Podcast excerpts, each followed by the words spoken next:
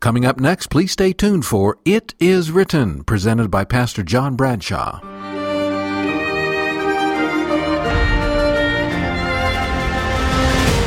This is It Is Written. I'm John Bradshaw. Thanks for joining me. We're going to look together at the account of someone who refused to do what God asked. He was given a great responsibility, and he told God he simply wasn't interested. In fact, he did everything he could to not do what God was asking. It's an astonishing story of someone who did not want to see people saved and actually preferred that they be lost. Who in the world would have an attitude like that? Well, it turns out that the man with the bad attitude was a prophet who ended up taking history's most famous submarine ride in history's most famous fish. We're continuing our series, Great Characters of the Bible, looking at Jonah. The book of Jonah begins like this. Now the word of the Lord came to Jonah, the son of Amittai, saying, Arise, go to Nineveh, that great city, and cry out against it, for their wickedness has come up before me. Now this was more complicated than you might like to think. God commissioned Jonah to go to the city of Nineveh and cry out against it owing to its wickedness. There's a lot to see there. Yes, wickedness doesn't escape God.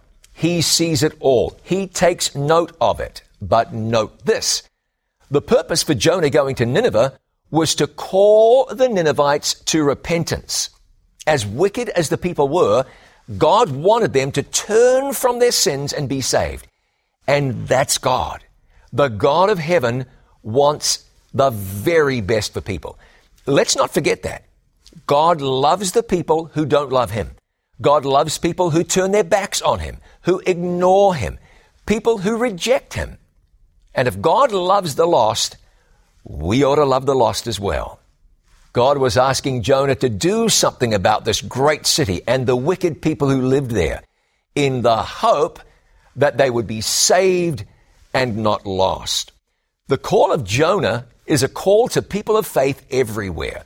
God wants us to do something to share Jesus with others. But Jonah didn't want to go. In fact, the Bible says Jonah arose to flee to Tarshish from the presence of the Lord. He went down to Joppa and found a ship going to Tarshish. So he paid the fare and went down into it to go with them to Tarshish from the presence of the Lord. Jonah was serious about not going to Nineveh. Tarshish was in the far western Mediterranean, in the south of Spain. Instead of going just 500 or so miles northeast to Nineveh, Jonah was going to head 2,500 miles west to basically Gibraltar. He was not going to Nineveh. Now, of course, Jonah was attempting something that was completely futile. He fled from the presence of the Lord, or at least tried to. That was never going to happen. God knew where he was. God knew what Jonah was doing, which reminds us that God knows where you are and what you're doing. God knows. He hasn't forgotten you. His eye is on you always. So why did Jonah have such a bad attitude? Well, this was Nineveh, the capital city of the Assyrian Empire. And the Assyrians were brutal. An exhibition of Assyrian art at the British Museum in London, England, was said by the Guardian to contain some of the most appalling images ever created. Tongues being ripped out of prisoners. Those prisoners then being skinned alive. Beheadings. And that's just for starters. People were terrified of the Assyrians. The book of Nahum was directed to Nineveh. Nahum compares the Ninevites to a cruel, ravenous lion. For upon whom has not your wickedness passed continually? The prophet asked. He said, Woe to the bloody city. It is all full of lies and robbery. Its victim never departs. And God was asking Jonah to travel there and invite them to repent, and to inform them that if they did not, they would be destroyed. Now, if we were looking for a modern parallel, Maybe this would be like asking a Jew in 1941 to call Nazis to repentance. The Assyrians were oppressors, and God was asking Jonah to go to them and invite them to turn to God. So this tells us several things about God. God knew better than anyone just how wicked the people of Nineveh really were, but he saw something in the Assyrians that was worth saving, and he hasn't changed. God looks at sinners of the worst kind and sees what they can be through the power of the gospel. You might think your family members or your neighbors or the people you work with are beyond redemption. But God thinks otherwise. And where we might see hopelessness, God sees hope. But Jonah didn't see it that way. He didn't want the Assyrians saved. He was full of hate. Isn't that something? A prophet with a grudge. A prophet who didn't want to see everyone come to God. But things didn't work out for Jonah as he had planned. They usually don't when you run from God. A violent storm arose. The mariners feared that their boat was about to be broken up. When Jesus was in a similar situation on the Sea of Galilee, he woke from sleep to calm the storm. But unlike Jesus 800 or so years later, when Jonah woke, he couldn't settle the stormy sea. Realizing that he hadn't escaped God after all, and still determined not to go to Nineveh, he told the men to throw him out of the boat and into the sea. Anything but go to Nineveh. The sailors first tried to row to safety, but in vain, as the storm only got worse.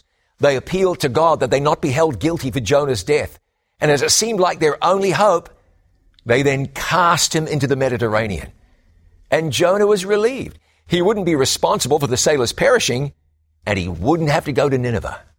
But God had other ideas. And here's where the story gets really interesting. And this is where Jonah's story challenges many people. A whale swallowing a man who survived inside the whale? Well, sure. First, it likely wasn't a whale. The original language says it was a large fish. And when Jesus referred to the event in Matthew 12, he actually said huge fish or maybe sea monster. Now, there have been stories told of people surviving being swallowed by whales. Some of those stories have been debunked. But whether or not we can find scientific evidence to demonstrate that a whale could actually swallow a man and then regurgitate him alive, that's not the point. It says, now the Lord had prepared a great fish to swallow Jonah. Whatever it was, God prepared it. God worked it out. God saw to it that Jonah could take a submarine ride in the belly of a creature that he had prepared for that purpose. And if the event didn't happen, it's interesting that Jesus believed that it did. He referenced Jonah in the New Testament and used Jonah's experience to illustrate his own death, burial, and resurrection. So Jesus certainly believed that Jonah was swallowed by a large sea creature, spent 3 days inside it, and then, well, what happened next? And what impact did spending 3 days in a fish have on the reluctant prophet? We'll find that out in just a moment.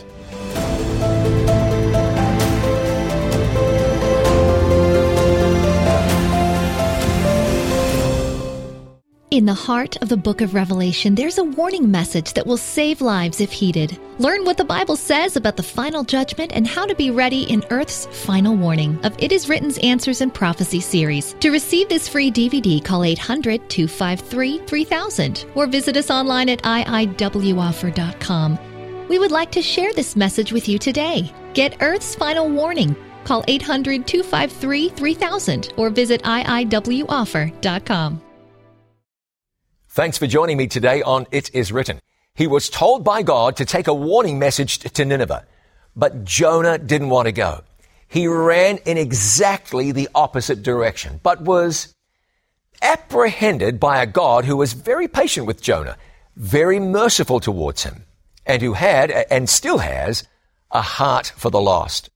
God wanted even the Assyrians to be saved, so Jonah was selected to deliver the message of mercy to them. After 3 days inside a big fish of some kind, the Lord spoke to the fish, and it vomited Jonah onto dry land. So Jonah found himself back where he'd started from. He could have saved himself a lot of time and grief if he'd only done what God asked him to do in the first place. Maybe that's true for you. You know, it's always better to do things God's way because God only ever wants the best for you. When Jonah arrived in Nineveh, he was greeted by a truly beautiful city that had been developed by Sennacherib, the Assyrian ruler named in the Bible. It was a big city. Samaria in the Bible, 19 acres. Jerusalem, even today, the old city covers 220 acres or so. Nineveh covered an area of 1,700 acres, more than twice the size of Central Park in New York City, about 12 times bigger than the mall in Washington, D.C. It was a big place. In recent years, historical sites in the area have been destroyed or damaged.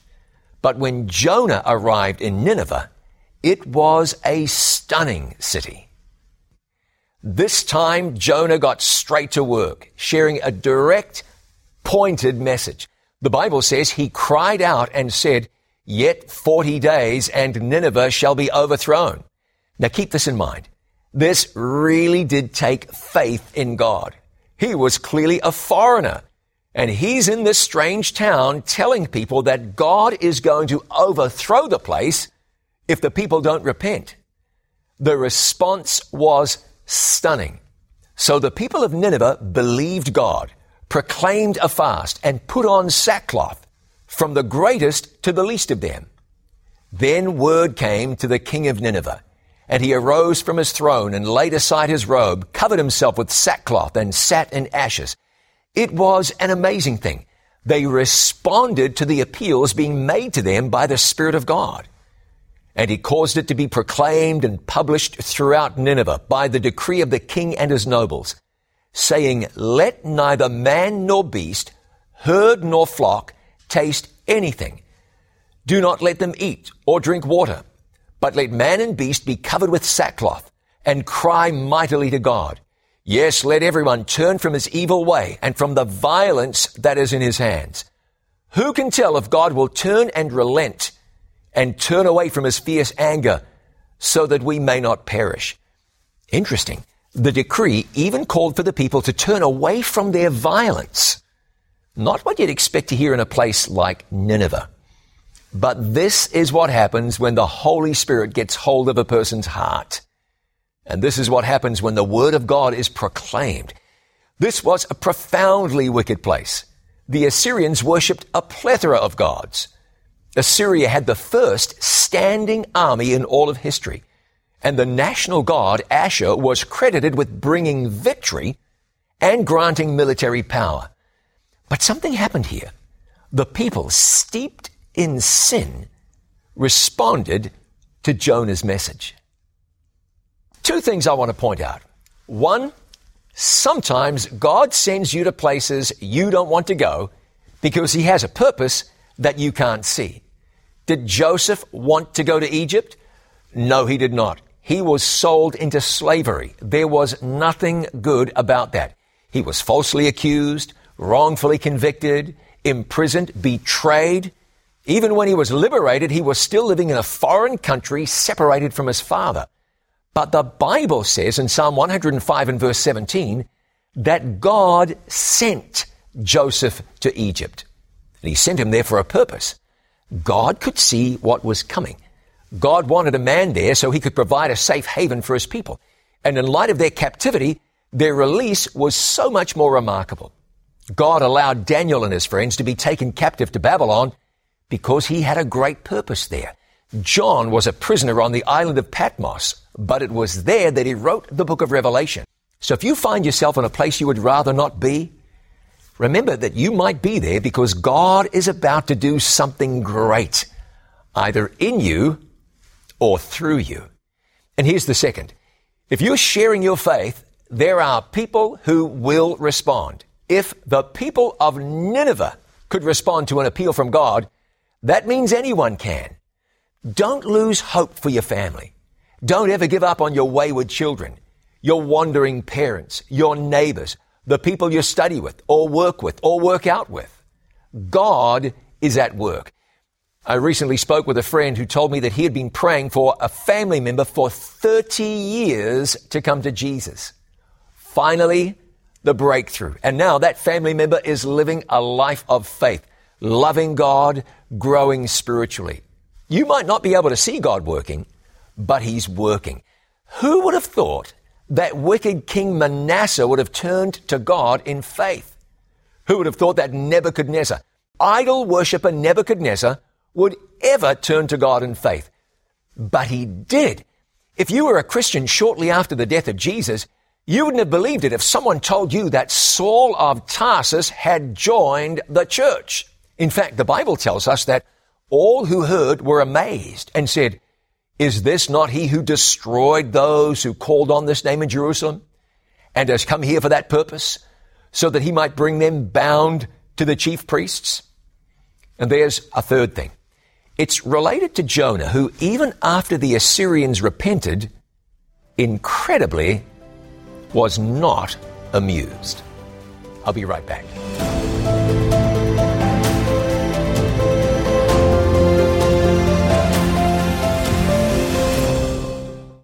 In the heart of the book of Revelation, there's a warning message that will save lives if heeded. Learn what the Bible says about the final judgment and how to be ready in Earth's final warning of It Is Written's Answers and Prophecy series. To receive this free DVD, call 800-253-3000 or visit us online at iiwoffer.com.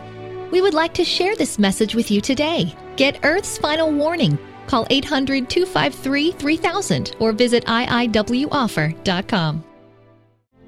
Standing on a railroad station platform in a small town in South Australia, General Douglas MacArthur uttered some of history's most famous words when he boldly declared, "I shall return." Having escaped the ferocity of the Japanese military, MacArthur promised to return to the Philippines and bring liberty to people captive in their own country with little hope of freedom. 2,000 years before, Jesus made the same promise to a captive world when he assured people from every age that, "I will come again and receive you unto myself." The return of Jesus to the world is a major theme of the Bible. But what does the Bible really teach about the return of Jesus? And how can you be ready for that awesome day? Don't miss I Shall Return on It Is Written TV.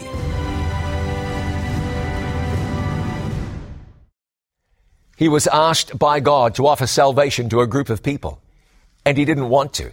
In fact, he flat out refused. He was asked to go here, and he went in another direction altogether. Swallowed by a fish and transported back to the eastern shore of the Mediterranean, Jonah finally made it to Nineveh. He warned the people, "Yet 40 days, and Nineveh shall be overthrown." Astonishingly, the people repented. The proud king of the mightiest empire of the day humbled himself in sackcloth and ashes owing to the ministry of a foreign prophet. And the Bible says, "Then God saw their works, that they turned from their evil way. And God relented from the disaster that He had said He would bring upon them. And He did not do it." What a relief! The city would not be overthrown. The people would be spared. You would think that the evangelist would be thrilled. He had made an appeal, and every person in the city responded. They surrendered themselves to God. They turned from their sinful ways. It was one of history's most stunning revivals. If Jonah went home and told his friends that everyone living in the least likely city on the planet had turned to faith in God, you'd think that would be cause for celebration. But Jonah wasn't celebrating. Quite the opposite, in fact. The Bible says, "But it displeased Jonah exceedingly, and he became angry." Angry! But wait, it gets worse. "Ah, Lord God, was not this what I said when I was still in my country? Therefore I fled previously to Tarshish, For I know that you are a gracious and merciful God, slow to anger and abundant in loving kindness, one who relents from doing harm. Look at what Jonah was saying. I knew you'd do this. I knew that you would save them. Jonah was worried about his reputation, worried that people would consider him a false prophet. Nineveh wouldn't be destroyed after all. And he was enraged that God spared Nineveh. Verse 1 of chapter 4 could read, "It was evil unto Jonah, a great evil." What a guy. Think of the hypocrisy here. When Jonah disobeyed God, running to the south of Spain instead of northern Iraq, God spared Jonah. There was a raging storm. Jonah goes into the sea, and God saved him by entombing him for 3 days in a sea creature. God saved Jonah in his disobedience. But Jonah was angry the people of Nineveh were saved.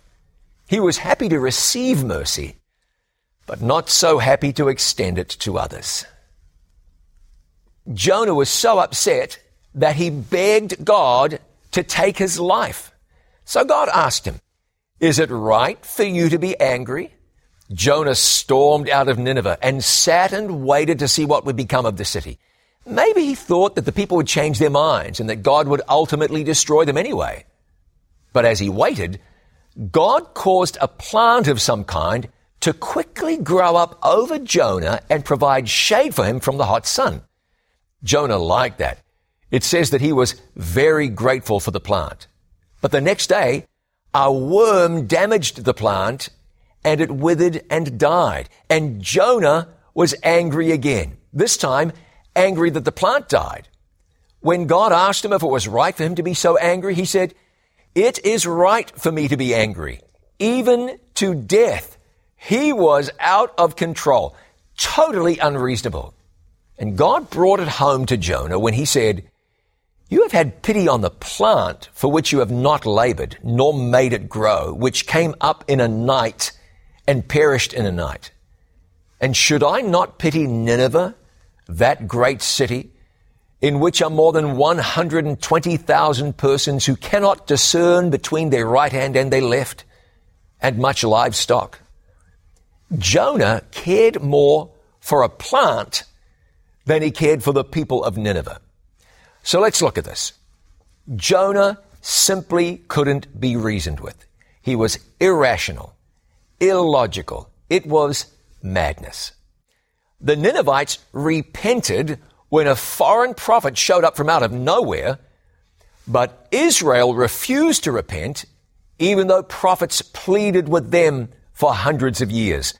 The 10 northern tribes went into captivity and were absorbed by the surrounding nations. The southern tribes were taken to Babylon before returning to Jerusalem, even though God pleaded with them to turn to him. Also, history shows that ultimately Nineveh's repentance didn't last. It wasn't too long after this that they were back to invading and pillaging and destroying and conquering. Why they turned back, we don't know. But we do know the devil is relentless. And we know turning away from God makes no sense at all. Is God calling you? If he is, follow him and don't turn back. Have you wandered away from God? Well, return. Don't even wait a moment. When God calls, you want to respond and not delay. And what about Jonah? This is how prophets act? Well, no. Well, yes and no. This is how a faulty person acts. But what we see is that God will use a faulty person, which means we ought to be a little long-suffering with others. And we should realize that God will use people who have faults, people like you and me. David, faulty. Solomon, Abraham, Moses, Peter. God uses faulty people because that's all God has at his disposal. We're all faulty. Jonah? Well, Jonah was just one of us. The story of Jonah tells us a lot about Jonah, but it also tells us a lot about God. God asked someone to go to save his people, to call them to turn. He was patient with the people of Nineveh and patient with Jonah, who was so stubborn and so ungracious. God worked miracles to get through to Jonah and to reach the lost Ninevites. But what's interesting is that the story of Jonah doesn't really resolve. It ends with a question. Shouldn't I be merciful? God asks Jonah. The answer is obvious, but Jonah's response isn't recorded. Maybe this suggests that Jonah had to think about it. It definitely suggests that you and I ought to think about that question. Shouldn't I be merciful? God asks. Yes, he should. And then what about us? We are to enter into that mercy, to share it, and to experience it. We don't have to like what people stand for in order to love them. God is still looking for Jonahs who would share a message of mercy with others, and for people who would receive his mercy. How is it with you? Have you accepted the mercy of God? Is the God you believe in gracious, merciful, kind, loving? Is he calling you to turn to him? That's the God of the Bible. Let that God melt your heart, draw you to himself, and keep you with him for all eternity. Thank you for remembering that It Is Written exists because of the kindness of people just like you. To support this international life-changing ministry, please call us now at 800-253-3000. You can send your tax-deductible gift to the address on your screen, or you can visit us online at itiswritten.com. Thank you for your prayers and for your financial support. Our number again is 800-253-3000, or you can visit us online at itiswritten.com. Let me pray with you now. Our Father in heaven, the story of Jonah causes us to stop and think about the attitude of a man who did not want to see your grace and mercy extended to others. And I would pray that we would never manifest that attitude. But no matter who we're interacting with, no matter what our circumstances, our burden would be for the salvation of others. And I would ask also that we would remember what the book of Jonah tells us about you, that you are gracious and long-suffering with Jonah, that you were merciful to the Assyrians, that undoubtedly you would extend that same love, mercy, and grace to us. Lord, move in our hearts that we would accept all you offer us. Keep us, save us, bless us, we ask you. In Jesus' name, amen. Thanks so much for joining me. Look forward to seeing you again next time. Until then, remember, it is written, man shall not live by bread alone, but by every word that proceeds from the mouth of God. You've been listening to It Is Written, presented by Pastor John Bradshaw. We hope you have been blessed and that your faith in God has been renewed. Join us again next week at the same time on this station for It Is Written with John Bradshaw. This program was produced by It Is Written, all rights reserved. It Is Written is a faith-based ministry. Thank you for your letters and continued support. For more information, please visit our website, itiswritten.com.